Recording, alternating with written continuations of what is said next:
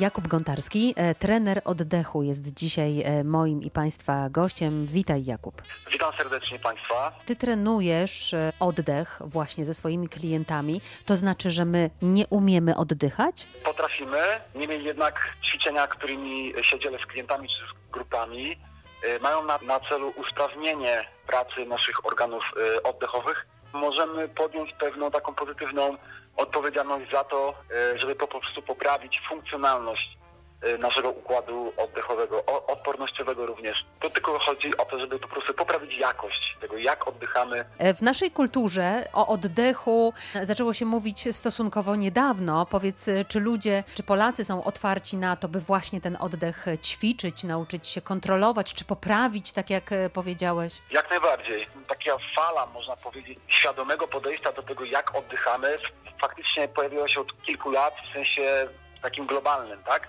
Niemniej jednak różne systemy oddechowe trafiły do Polski już, da, już dawno temu. E, począwszy od jogi chociażby, tak? Czy, czy niektórych systemów sztuki walk, czy sportów walk. W sportach walki też ważny jest oddech? Bardzo ważne. Ty też trenujesz sporty walki. Gdybyś mógł powiedzieć, jaką rolę tutaj oddech odgrywa? To znaczy ja byłem judoką, trenowałem w świecie capoeira, brazylijskiego jiu-jitsu. E, osobiście na ten moment trenuję boks. Jedyna różnica, którą e, zauważyłem, to jest to, że po prostu za, za szybko hiperwentylowałem. Innymi słowy, jakby nie dostałem metod treningowych, które mogłyby mi usprawnić na tyle aparat oddechowy, żebym się troszeczkę mniej dusił w momencie, kiedy miałem maksymalne czy supramaksymalne wysiłki.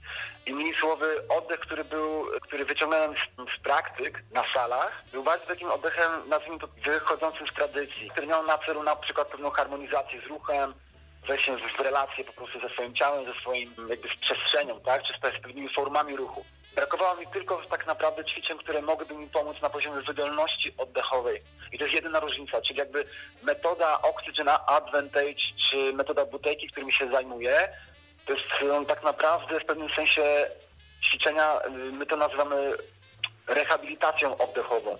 Czyli one mają za zadanie tylko i wyłącznie usprawnić i zrównoważyć nam nasz aparat ruchu w taki sposób, żebyśmy się mniej męczyli, mniej dusili, mniej hiperwentylowali podczas maksymalnych wysiłków, ale też w stanie spoczynku.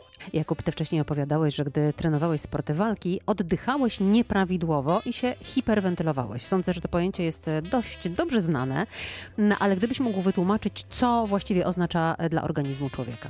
Hiperwentylacja w takim y, wolnym tłumaczeniu jest to przewietrzanie, jest to zbyt nadmierny wyrzut dwutlenku węgla z naszych płuc, aparatu oddechowego, nieproporcjonalny do zapotrzebowań metabolicznych. To znaczy, jeśli oddychamy zbyt często, zbyt gwałtownie, zbyt mocno, y, zbyt częstotliwie na minutę, nieświadomie wyrzucamy z siebie taką ilość dwutlenku węgla, którą tak naprawdę my potrzebujemy paradoksalnie do tego, żeby natlenić nasze komórki. E, W biochemii nazywamy to efektem Verigobora. To był duński naukowiec, który dostał za to Nagrodę Nobla w 1907 roku. To znaczy odkrył, że jeśli mamy zrównoważony poziom dwutlenku węgla, który powinien się mieścić w przedziale 40-45 mm subartęci w naszej krwi tętnicznej, jesteśmy w stanie doprowadzić tlen o wiele efektywniej do komórek. I teraz proszę zwrócić uwagę na jedną ciekawą rzecz.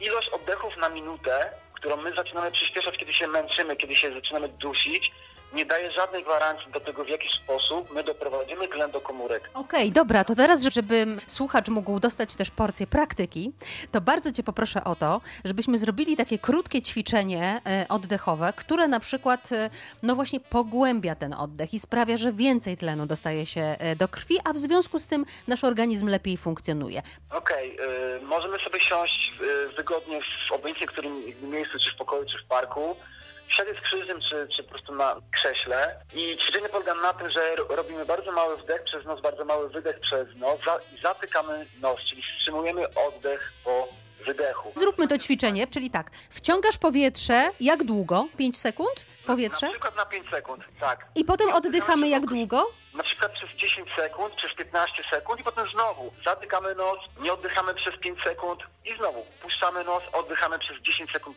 przerwy i znowu wracamy do, do wstrzymania oddechu. W takim razie przerwa na trening oddechowy, krótki wdech, krótki wydech, wstrzymujemy powietrze na 5 sekund, potem oddychamy normalnie przez 15 sekund i powtarzamy to wszystko 5 razy. Jakub, pytanie, co nam dodaje? E, bardzo chronologiczną, spokojną adaptację na, na dwutlenek węgla. Przede wszystkim na dwutlenek węgla. Czyli nasz organizm zaczyna rozumieć, że podwyższone stężenie tego gazu w naszej krwi tętnicznej nie powinno w nas budzić szoku i paniki. Jakub, chcę cię zapytać teraz o ludzi, którzy chorowali na COVID, ponieważ niektórzy musieli mm, ekstremalnie zawalczyć o ten e, oddech. Ty z takimi ludźmi, którzy przeszli COVID, e, pracujesz.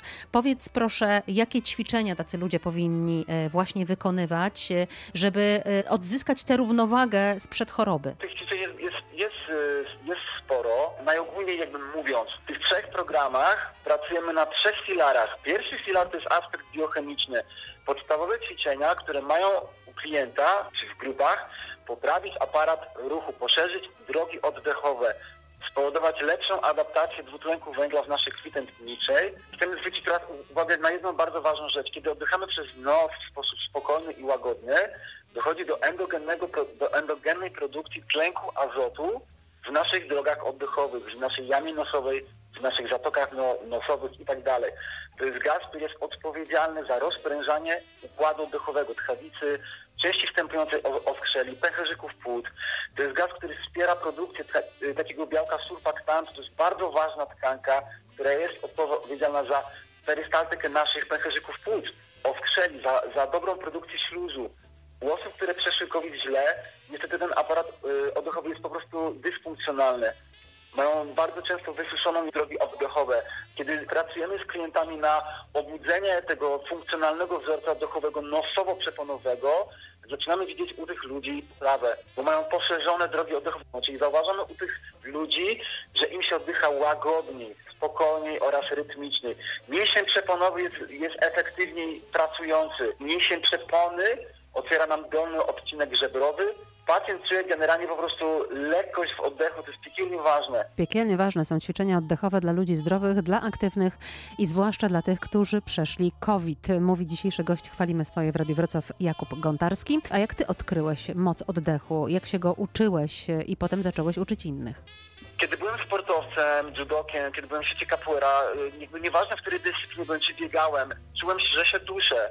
Wiele doświadczałem takiego momentu, że miałem, miałem zaciśnięty szyję, zaciśnięty mięśnie oddechowe y, górnego toru oddechowego klatki żeber. Czyli generalnie męczyłem się i czułem, że coś jest nie tak. Trenowałem, ale czułem, że się podczas wysiłku duszę po prostu. Już teraz wiem dlaczego, tak? Czyli miałem po prostu za- zaciśnięty aparat oddechowy. Nie wiedziałem jak mam oddychać, to znaczy nie miałem, nie dostałem narzędzi, które miały mi poprawić y, wydolność oddechową. Tak więc zacząłem szukać, szperać, po prostu zaczekać, czytać. E, Takim pierwszym etapem też były, pamiętam, lekcje jogi. Świadoma praca z oddechem pogłębiona. To był ten moment, że zacząłem słuchać i czuć oddechu. Potem e, po prostu zacząłem jeździć na seminara, czytać książki. No i wpadłem na metodę Oxygen Advantage i Buteyko, tak? To było kilka la- lat temu. No i po prostu na własnej skórze przekonałem się, że wow, to jest po prostu proste w sumie, to jest bardzo, bardzo logiczne nawet. Odnosi się do e, procesów biochemicznych, biomechanicznych mm, i chodzi tylko i wyłącznie o regularność. Regularność wzięcie w sumie takiej pozytywnej odpowiedzialności za to. Jak długo takie ćwiczenia trzeba wykonywać oddechowe, żeby rzeczywiście poczuć ten luz w piersiach? Po pierwszym tygodniu zaczyna człowiek czuć różnicę, jeśli chodzi o oddech nosowy, bo jeśli ktoś przeskakuje przez ust na nos, jakby no to jest opór, jest na, na początku ciężko, jest po prostu to nie jest łatwe. Więc te zmiany musimy y, rozciągnąć w czasie, dać sobie czas, dać sobie ciekawość, pewną otwartość i zaufanie.